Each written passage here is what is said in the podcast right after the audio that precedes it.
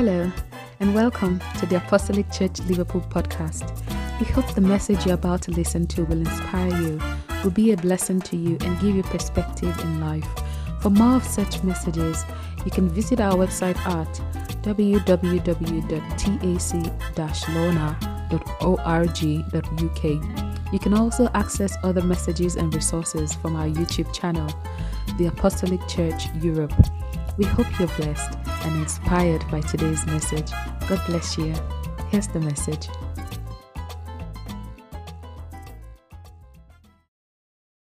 Uh, today's topic is talking about um, Apostle Paul defense of his apostleship. Paul's defense of his apostleship. Now, last week we, we have looked at uh, part one of this uh, topic. Then today we're looking at uh, part, part two. Last week, we look at the topic that says Paul defense of his apostleship. Paul wrote to the Corinthians, explaining his ministry and the works he did among them. Basically, this was not the type of uh, Apostle Paul, but there are certain reasons why he has to do this. Now, he knew he was writing to a divided church. That, that church that was at that particular point in time, they were resisting his uh, authority. And as a church that were being uh, seduced by false teachers. They were being deceived by Judaizers. So Paul needed to write them at this particular point in time. He needed to defend those things, those Greeks, those works God has actually used him to do among the Corinthians. Now, at first, he explained his ministry so that they would no longer doubt his sincerity. He had to explain in detail his ministry. He stressed this by reminding them of his life, of his ministry, and how he put Jesus Christ at the center of it all. If you uh, remember very well, Apostle Paul was a persecutor. He was persecuting the church before God arrested him. So he need to remind them of his life, of his ministry, and he need to remind them of the grace God has bestowed upon him as a minister of Christ. But in all, Apostle Paul was putting Jesus Christ at the center of his message to them. Now, finally, we saw some steps he took in the form of defense to correct the misunderstandings that existed in the minds of the people with reference to his work. So he took some steps, bolder steps, and by the grace of God, want to launch ourselves further into some additional steps that Paul took to actually explain himself about his uh, ministry. And I pray as you journey in this course of this uh, lecture, the Lord will bless us and give us a proper understanding in the mighty name of Jesus. Amen. Now let's look at the introduction part of this uh, topic. Now, Paul defense of his apostleship. I quickly went into dictionary to look at what do you understand by an apostle or who is an apostle?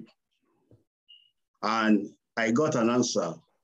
An apostle is one who has a call to plant and oversee churches as very variable church plants and spiritual sons in the ministry, who is recognized by other apostles and meet the biblical qualifications of an elder. More importantly, they were called by Jesus to help organize the church and spread the message of his teachings. Hmm. Now, this was the position of Apostle Paul. Apostle Paul was called to be an apostle. He established churches, not one, not two, not three. And as he was establishing these churches, he was giving them the correct message. And what was the message? It was the message of our Lord Jesus Christ. So Apostle Paul has done so much work in all the churches he has planted. So automatically, he was to be called an apostle. Praise the Lord. Hallelujah.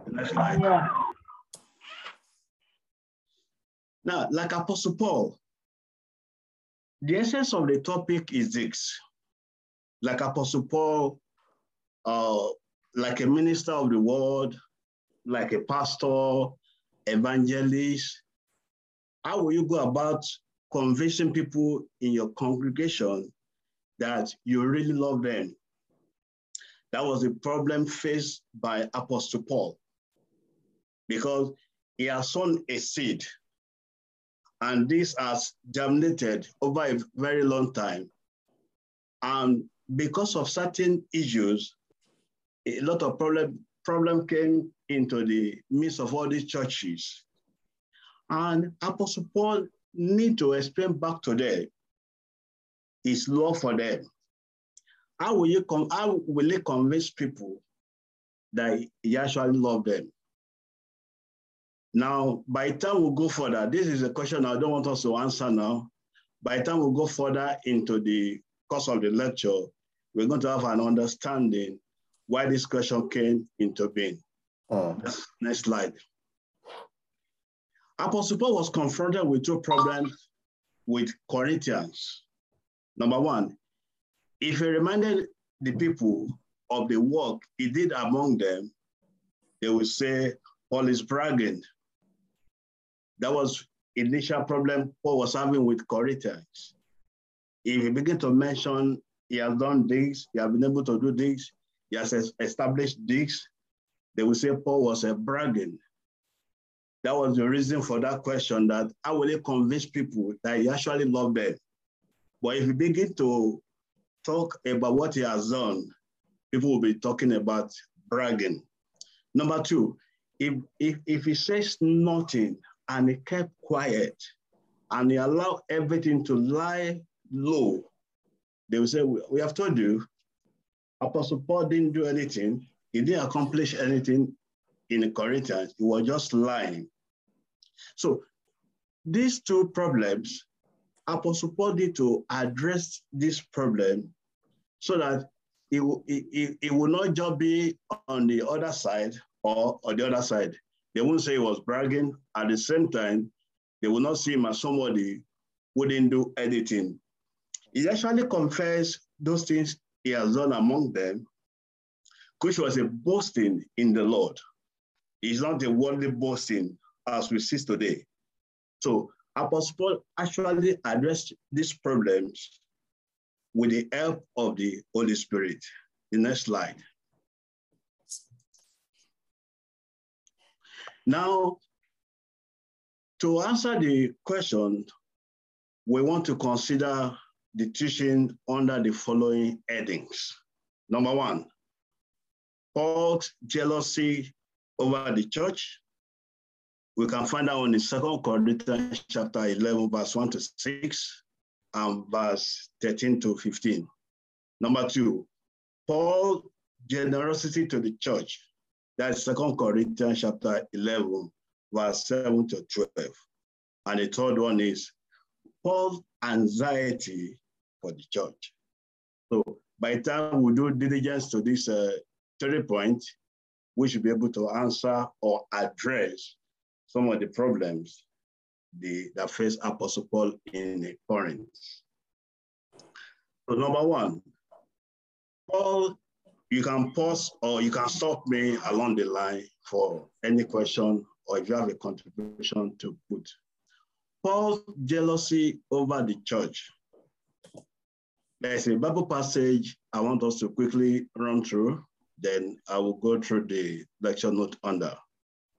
First Corinthians chapter, Second Corinthians rather, chapter 11, verse 1 to 6, then 13 to 15. I hope you put up with me in a little foolishness. Oh. I'm using the NIV. Yes, please put up with me. I am jealous for you with a godly jealousy. I promise you to, to one husband, to Christ, so that I might present you as a pure virgin to him. But I am afraid that just as Eve was deceived by the serpent honey, your minds may somehow be led astray from your sincere and pure devotion to Christ. Verse 4 For if someone comes to you and preaches a Jesus other than the Jesus we preached, or if you receive a different spirit from the spirit you received, or a different gospel from the one you accepted, you put up with it easily true. The next slide, sir. Verse 5. I do not think I am in the least inferior to those super apostles. I may indeed be untrained as a speaker, but I do have knowledge. We have made this perfectly clear to you in every way. Verse 13 to 15. For such people are false apostles, deceitful workers, masquerading as apostles of Christ. And no wonder, for Satan himself masquerades as an angel of light. It is not surprising then if a servant also masquerades as a servant of righteousness, their end will be what their actions deserve. Praise the Lord.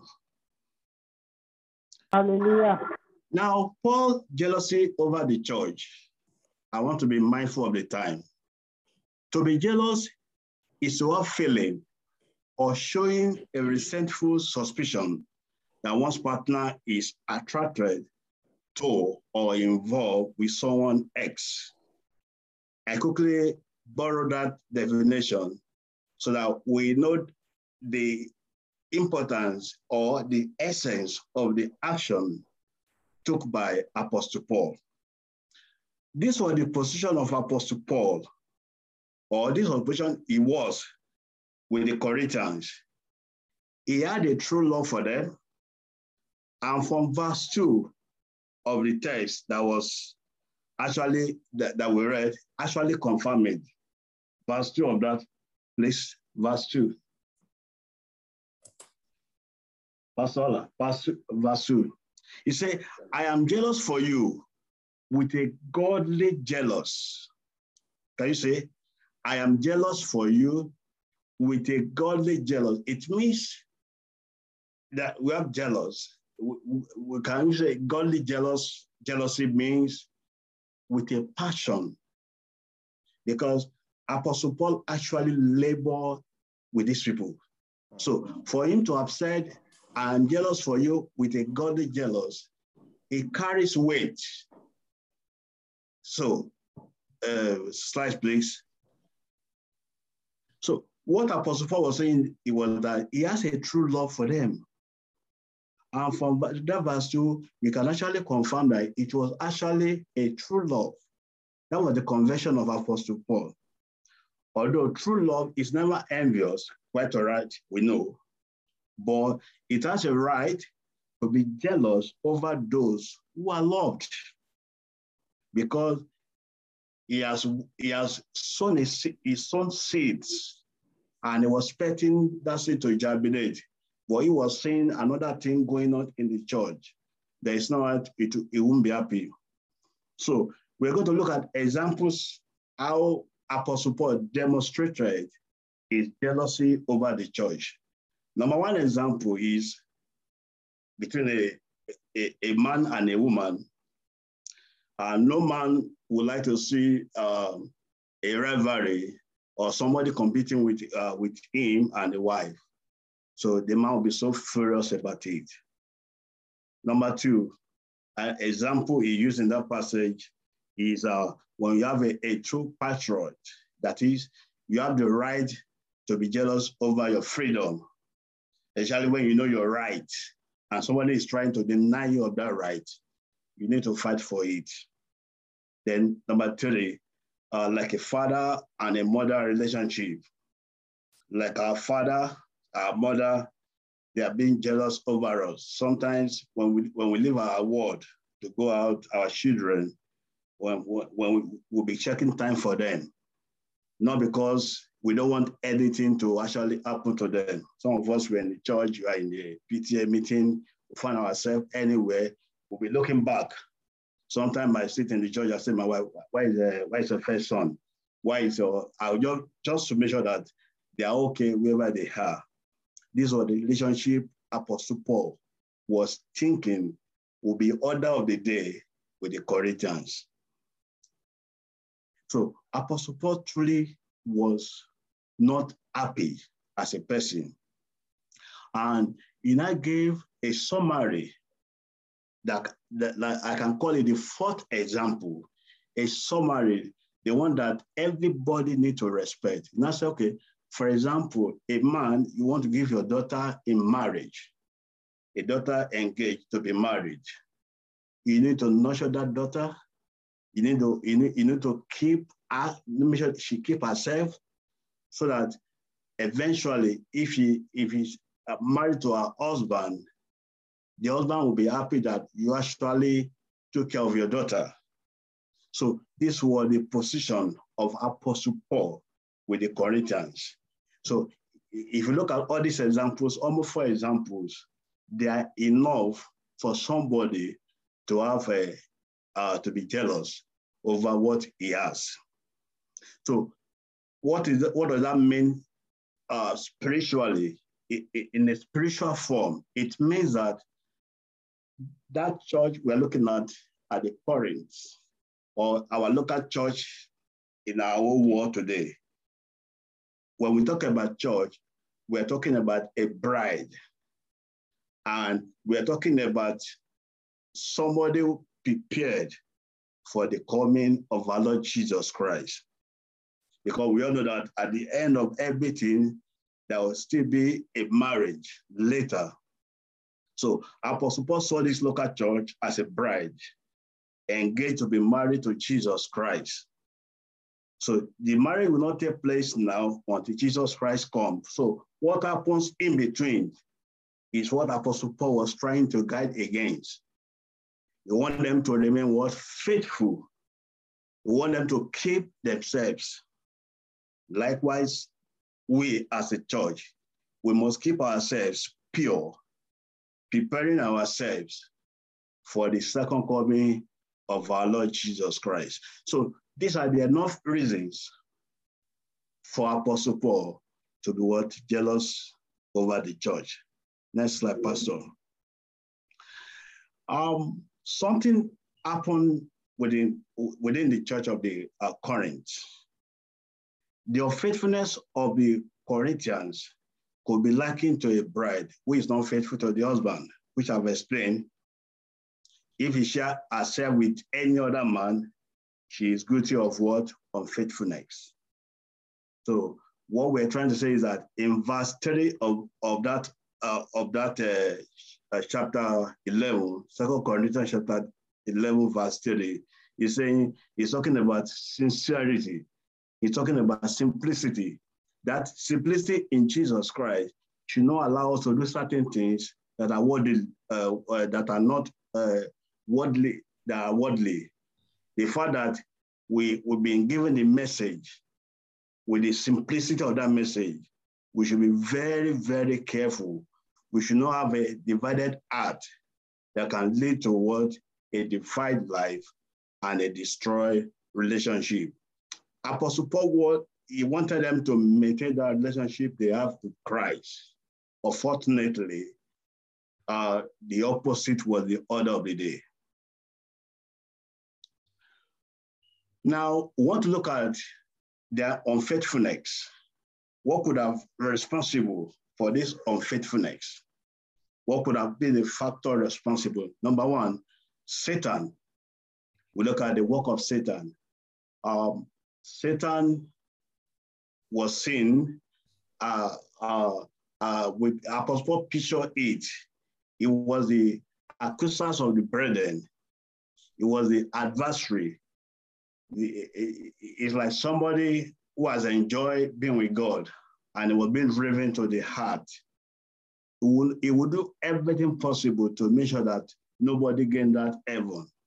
So we cannot rule out the fact that the same thing when God designed a word for a man, he put a man in the Garden of Eden.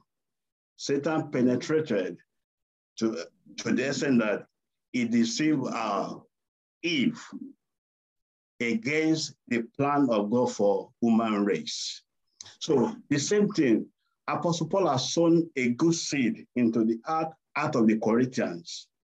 But Satan, one way or the other, the same way he deceived uh, my, our mother Eve, the same way he crept into the what into the midst of the Corinthians and also deceived them. So Paul was giving a warning to them of the activities of what Satan, that they should be aware. There are so many ways Satan can can come in. He can body the heart of a believer. He can body the conscience of a believer. If you look at Second Corinthians chapter 2, verse 10 to 11, what that place is simply saying is that, you know, unforgiveness. That is, we should learn how to forgive. That a Christian that is full of unforgiveness, that is will be an attitude of what? Of Satan. And when you when you have unforgiveness in your heart, you're going to have a bitterness in your heart. And when you pray, that prayer will not be answered. So Satan can burden the conscience of a believer not to forgive. He can blind the minds of unbelievers. I've seen cases, you see some unbelievers, they are good naturally, but what is missing in their life is what Jesus. So for them to accept Christ, Satan will what? Will blind their mind. He also made that conversion. Satan will not be able, will not allow them to be, he will blind, when you say you blind the heart of somebody, you, you make it total darkness. Satan can beguile the minds of believers. So he can also what? The believers. He can what? He can beguile the minds of a believer. And lastly, he can also buffet what? The bosses of God's ministers. Look at Apostle Paul. He was a man of great faith. He was having a thorn in his flesh. He was praying to God, God, I wish this thorn will not be part of me. The thorn was still there. God said, No, my grace is, was sufficient for you. Likewise, Satan can torment a, a, a minister of God with so many things, with sickness, with fallacy, and so many things. But as Christians, we need to take our stand. Praise the Lord. Hallelujah. So the instrument used by Satan to cause unfaithfulness among the Corinthians believers are also the preachers of the false gospel. The work of Satan, we have explained that one. That one is separate. Actually, uh, Satan also used what the Judaizers. The Judaizers, they preach false gospels. Everything Apostle Paul, everything Apostle Paul has done, they turn it upside down. You understand? Their activities was so terrible amongst the Corinthians. You know, they, they, we describe them, they claim to have a divine authority as God's servant, but their authority was what? Bogus, was fake. The authority they claim they have was fake. They are just there deceiving people. If you look at verse 13 to verse 15, the activities were described. The next one is that the true servant of God were all impostors. Look at that statement.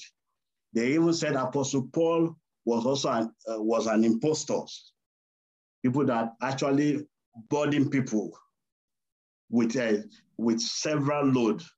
They, they burden the, li- the life of the Christians. They are impostors. They impose things on people. They, they also call themselves super apostles. They are even saying that they are even more than Apostle Paul, you know, category. All we know is that we have apostles, but they, they went above that and said they are what? They are super apostles. So they deserve what they want is higher level at any point in time. So these are the people that crept into the midst of the Corinthians and they actually deceived the people. They even said that Paul was a poor speaker. Look at that statement in Second Corinthians chapter 11, verse 6, then chapter, uh, chapter 10, verse 10. You know, what, why they were saying is that Paul was good in writing.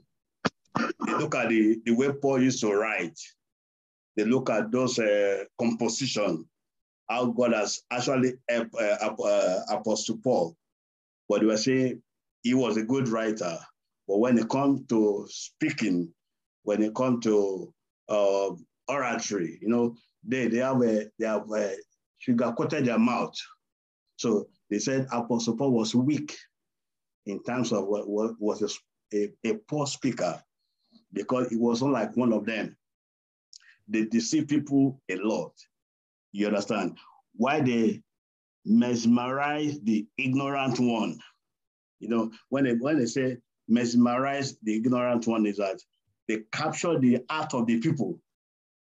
Imagine these people are in the church of God. They, they crept into the church and they capture the heart. People that Apostle Paul have actually, actually nurtured to that level. They brought in their messages. They brought the vision into the church you know, sin came in, and so many came in, and that, those ones could not make Apostle Paul to the world To be, to be happy. Praise the Lord. Hallelujah. Hallelujah.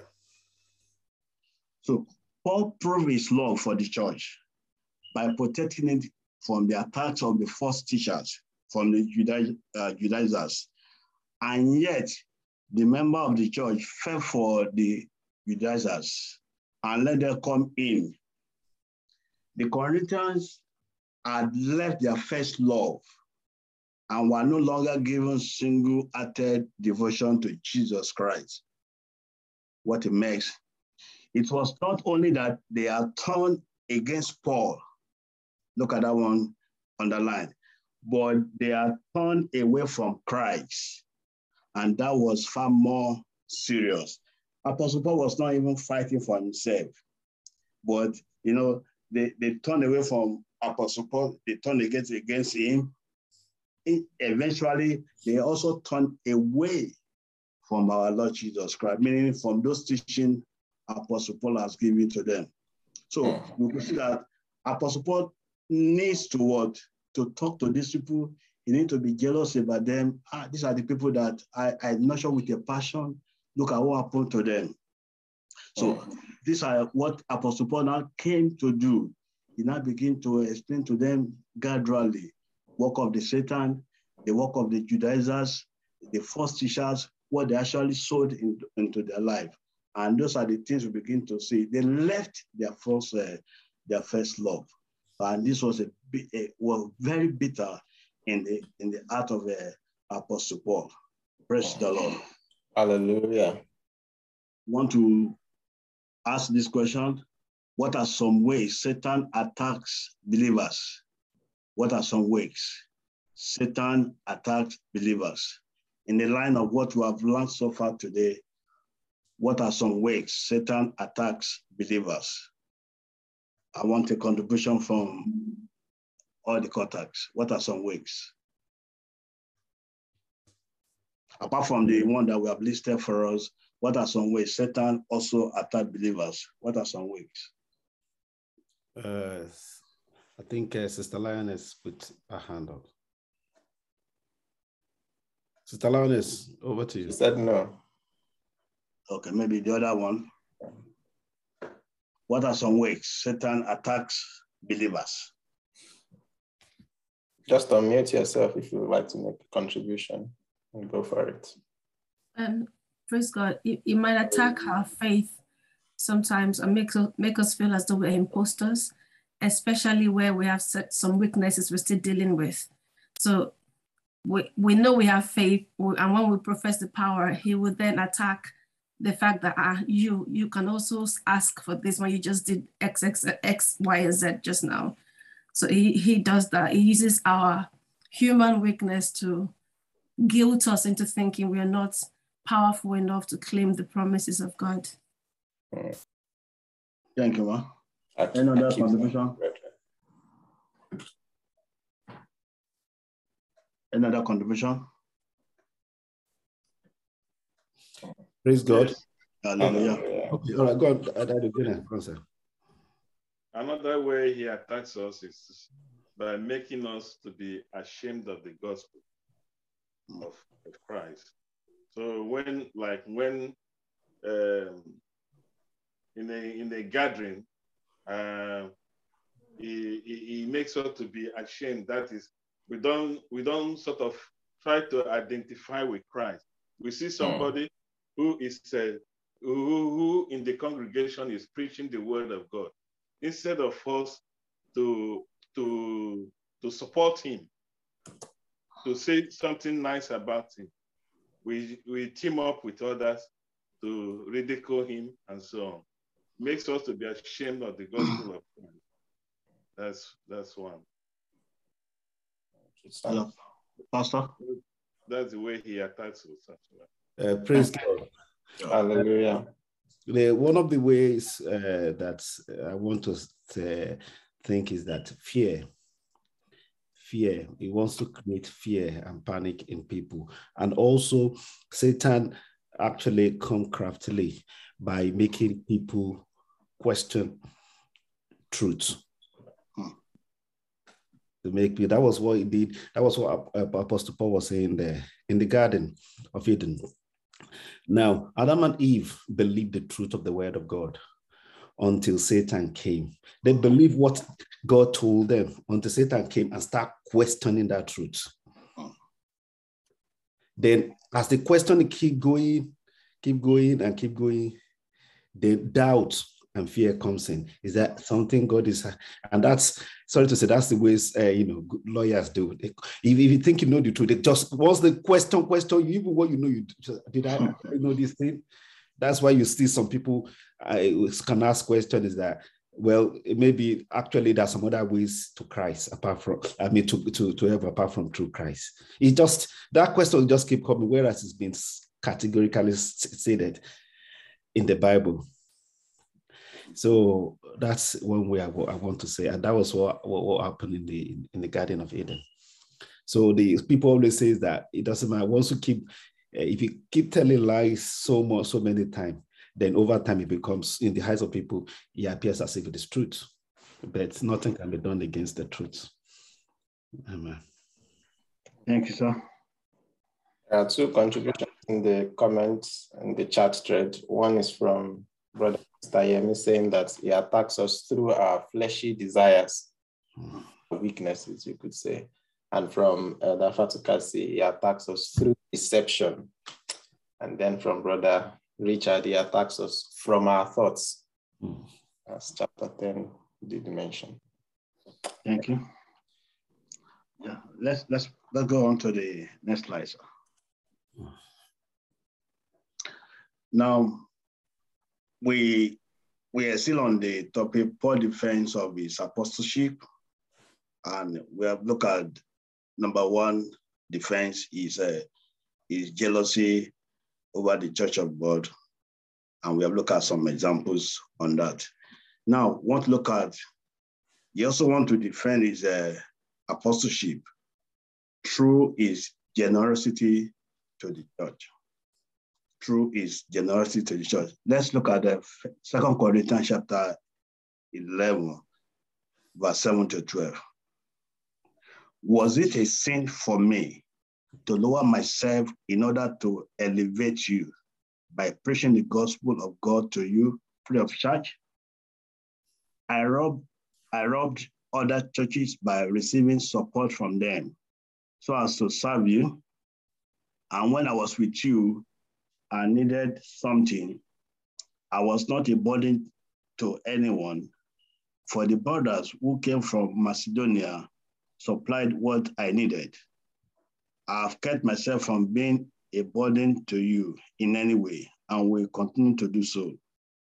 As surely as the truth of Christ is in me, nobody in the regions of Achaia will stop the boasting of mine. 11. Why? Because I did not, because I did not love you. God knows I did. And I will keep on doing what I am doing in order to cut the ground from, from under those who want an opportunity to be considered equal with us in the things they boast about. Praise the Lord. So, uh, Mommy, uh, praise God. Uh, Yes, sir. Mommy Dodo wants to ask a question. Sorry, sir. Sorry to take you back. I. I was I was waiting for you to touch on the on the part that I read that I wasn't really sure of. You know, Okay. in chapter three, where he- where he said where he compared the story of Eve, then he said so that your mind should be corrupted with from the simplicity that is in Christ. Okay. I- i- Is, is it trying to say that what happened to he, Eve? Like I can't I can't place the correlation correlation. If that makes sense, sir. Praise the Lord. Thank you. Hallelujah. Uh, yeah, uh, I think we can read the the Bible verse for. Sorry. Yeah. But I'm afraid. uh, But I'm afraid that just as Eve was deceived by the serpent, serpent cunning, your mind may somehow be left away from your sincere and pure devotion to Christ. Then Let's go to where we have that statement. Okay. All right. The word translated simplicity in Second Corinthians um, chapter 11, verse 30 means sincerity and singleness of devotion. Um, if I may put it right, simplicity in this context means the, the preaching about Jesus Christ, the way I look at it, is a simple message. You know, I, have given an analogy that it's just some unbelievers. In, in all ramification, they are good. But what is missing in their life is Jesus Christ. And when we, when we talk about simplicity means uh, sincerity. We give Christ to you, you accept Christ, and that is it. But these people have actually accepted Christ. That is the, the, the way I look at it. That is simplicity in the, in the message. But along the line, they allow divided of art to come in again by maybe the de- deceit from the Satan or by the deceit from the uh, Judaizers. And when those things came, that simplicity in them was Mm. turned, was divided, and they gave their heart away from the preaching of the gospel of Christ to, to the deceit of the of the Judaizers. That's the way I look at I can actually explain the word simplicity. I don't know if my pastor can actually help us out. If I can add to to just a thought to that, I mean, the NIV that you even read in the that we quoted in the bulk of the text did not use the word simplicity, but the KJV that's uh, the version that Sister is using as it. But the point is, is using that to basically expatiate on the point he has just finished me- mentioning in verse two, which is about the fact that they are becoming unfaithful, as the- using the picture of they are becoming, they are falling in love with something else and someone else and another kind of message. Whereas there is a simplicity in Christ. Simplicity in the sense that one, the message is simple, yes, but also simplicity in the sense that it's a singleness of devotion. You don't have any other option. If, if you receive the gospel, you receive it in a way that you say, Yes, I have decided to follow Jesus. No turning mm. back, no turning back. It's a simple message. It's a one way in a manner of speaking. It's not this way today, that way tomorrow. That's what that word simplicity, which could be confusing in the KJV, actually simply means. It's just singleness of devotion to say, it in Christ there is that that focus. That's it's all about Him. All for Him is all for me. I am yours, you are mine, and we are going to go like that on together. And that's the same thing with Adam and Eve. They had just one of all the things that Adam and Eve could have done wrong. There's only one thing they could do wrong. And that was to eat from that fruit, fruits. Every other thing they have liberty to do. In fact, as of that time, if Adam were to do something that today we will call sin to his wife or to any of the animals or whatever, it wouldn't be wrong because there was no law. There was only one single instruction, just one and do anything but this particular tree in the center of the garden, don't eat of its fruit. That's as simple as it can get. Mm. The over 700 injunctions that would eventually come between Genesis and Deuteronomy. It was only one law. It's the same thing with the gospel that we have. Just believe, not 17 things, just one. Just believe. And once you believe and receive that gospel, you are in it and you are eternally secured in that salvation as you keep holding on to the one that holds on to you. Mm. Praise God. Hallelujah. Right. Uh, I just want to, yeah, thank you very much, Pastor. I just want to confirm everything we're saying uh, with the word of God. In, in Romans 10, I was looking for where the Bible actually uh, buttress it. In Romans 10, from uh, verse 6, he said, he reads here, and I quote, said, But the righteousness which is of faith speaketh on this wise it says, Say not in your heart, we shall descend into heaven, that is to bring Christ down from heaven, or we shall descend into the deep, that is to bring Christ up from the dead. But what seest thou? The word is ID, the word is even in your mouth and in your heart. That is the word of faith which we preach.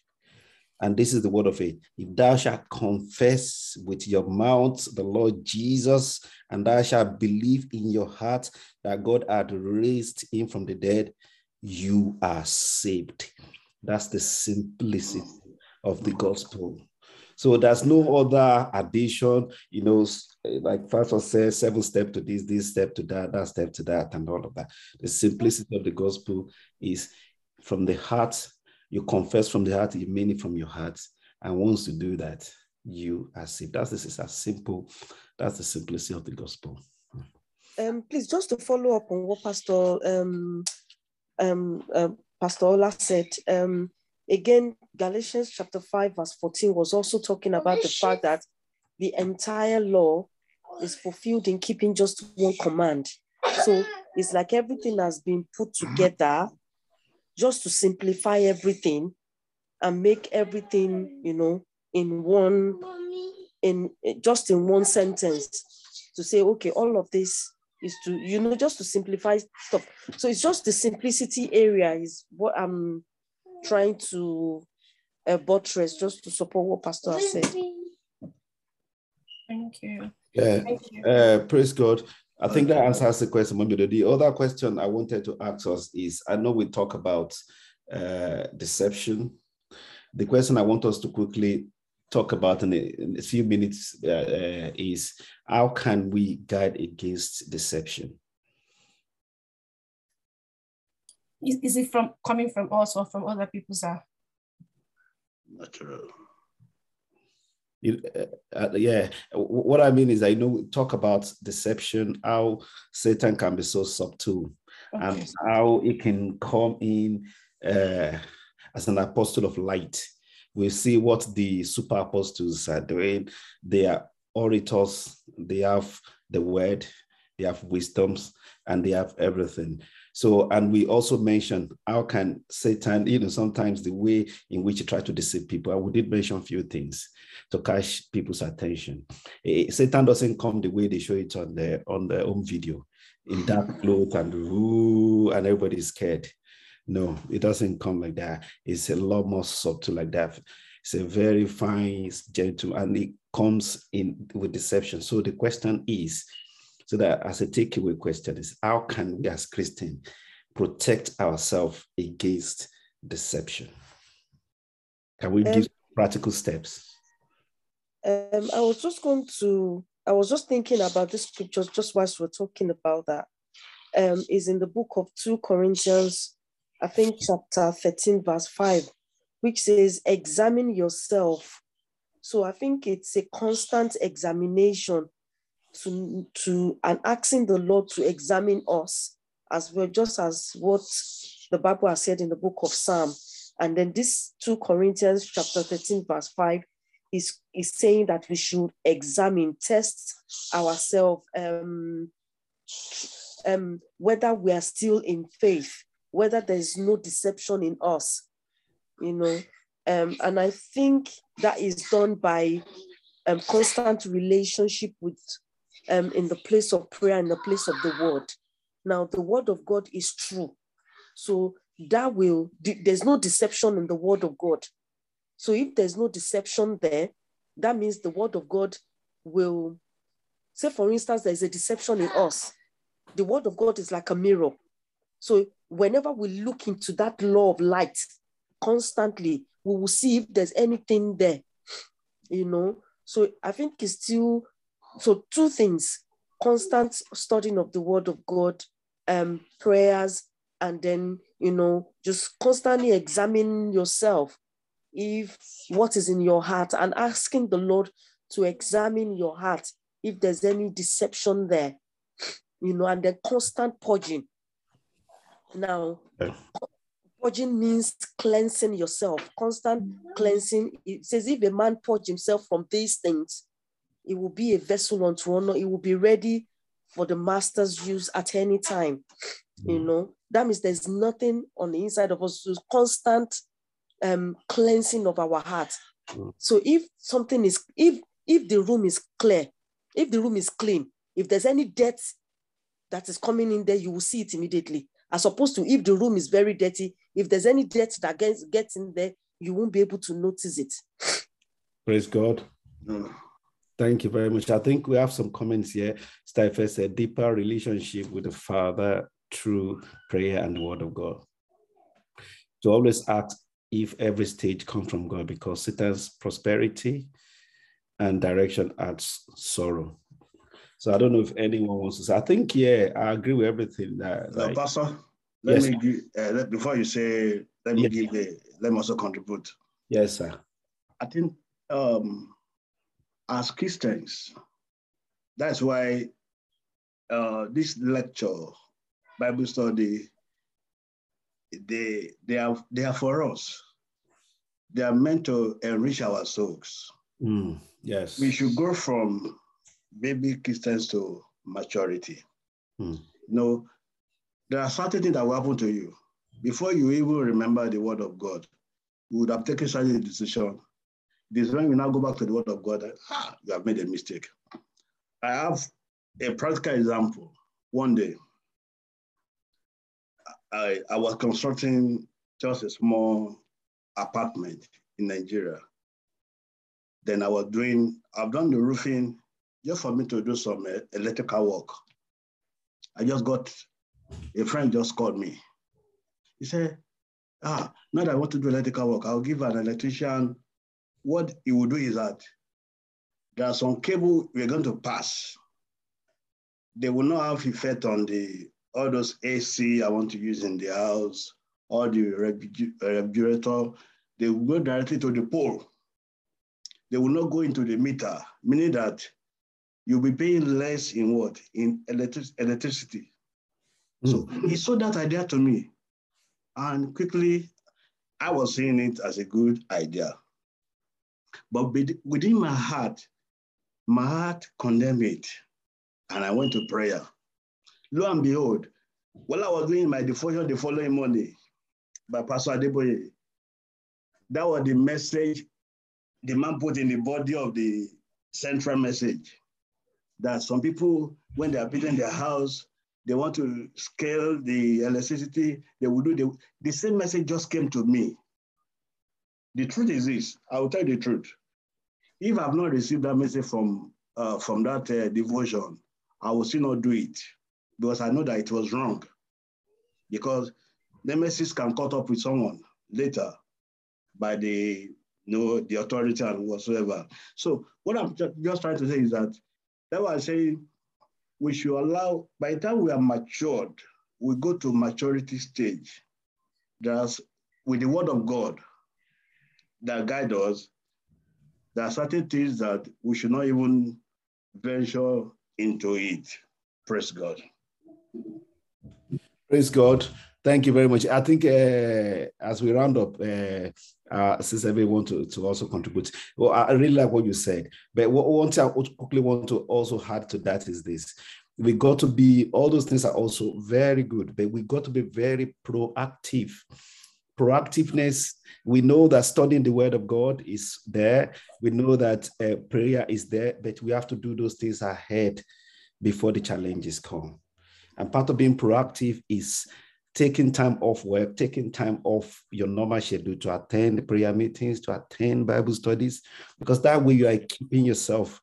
Because this temptation will not warn you before they come, and you cannot give what you don't have.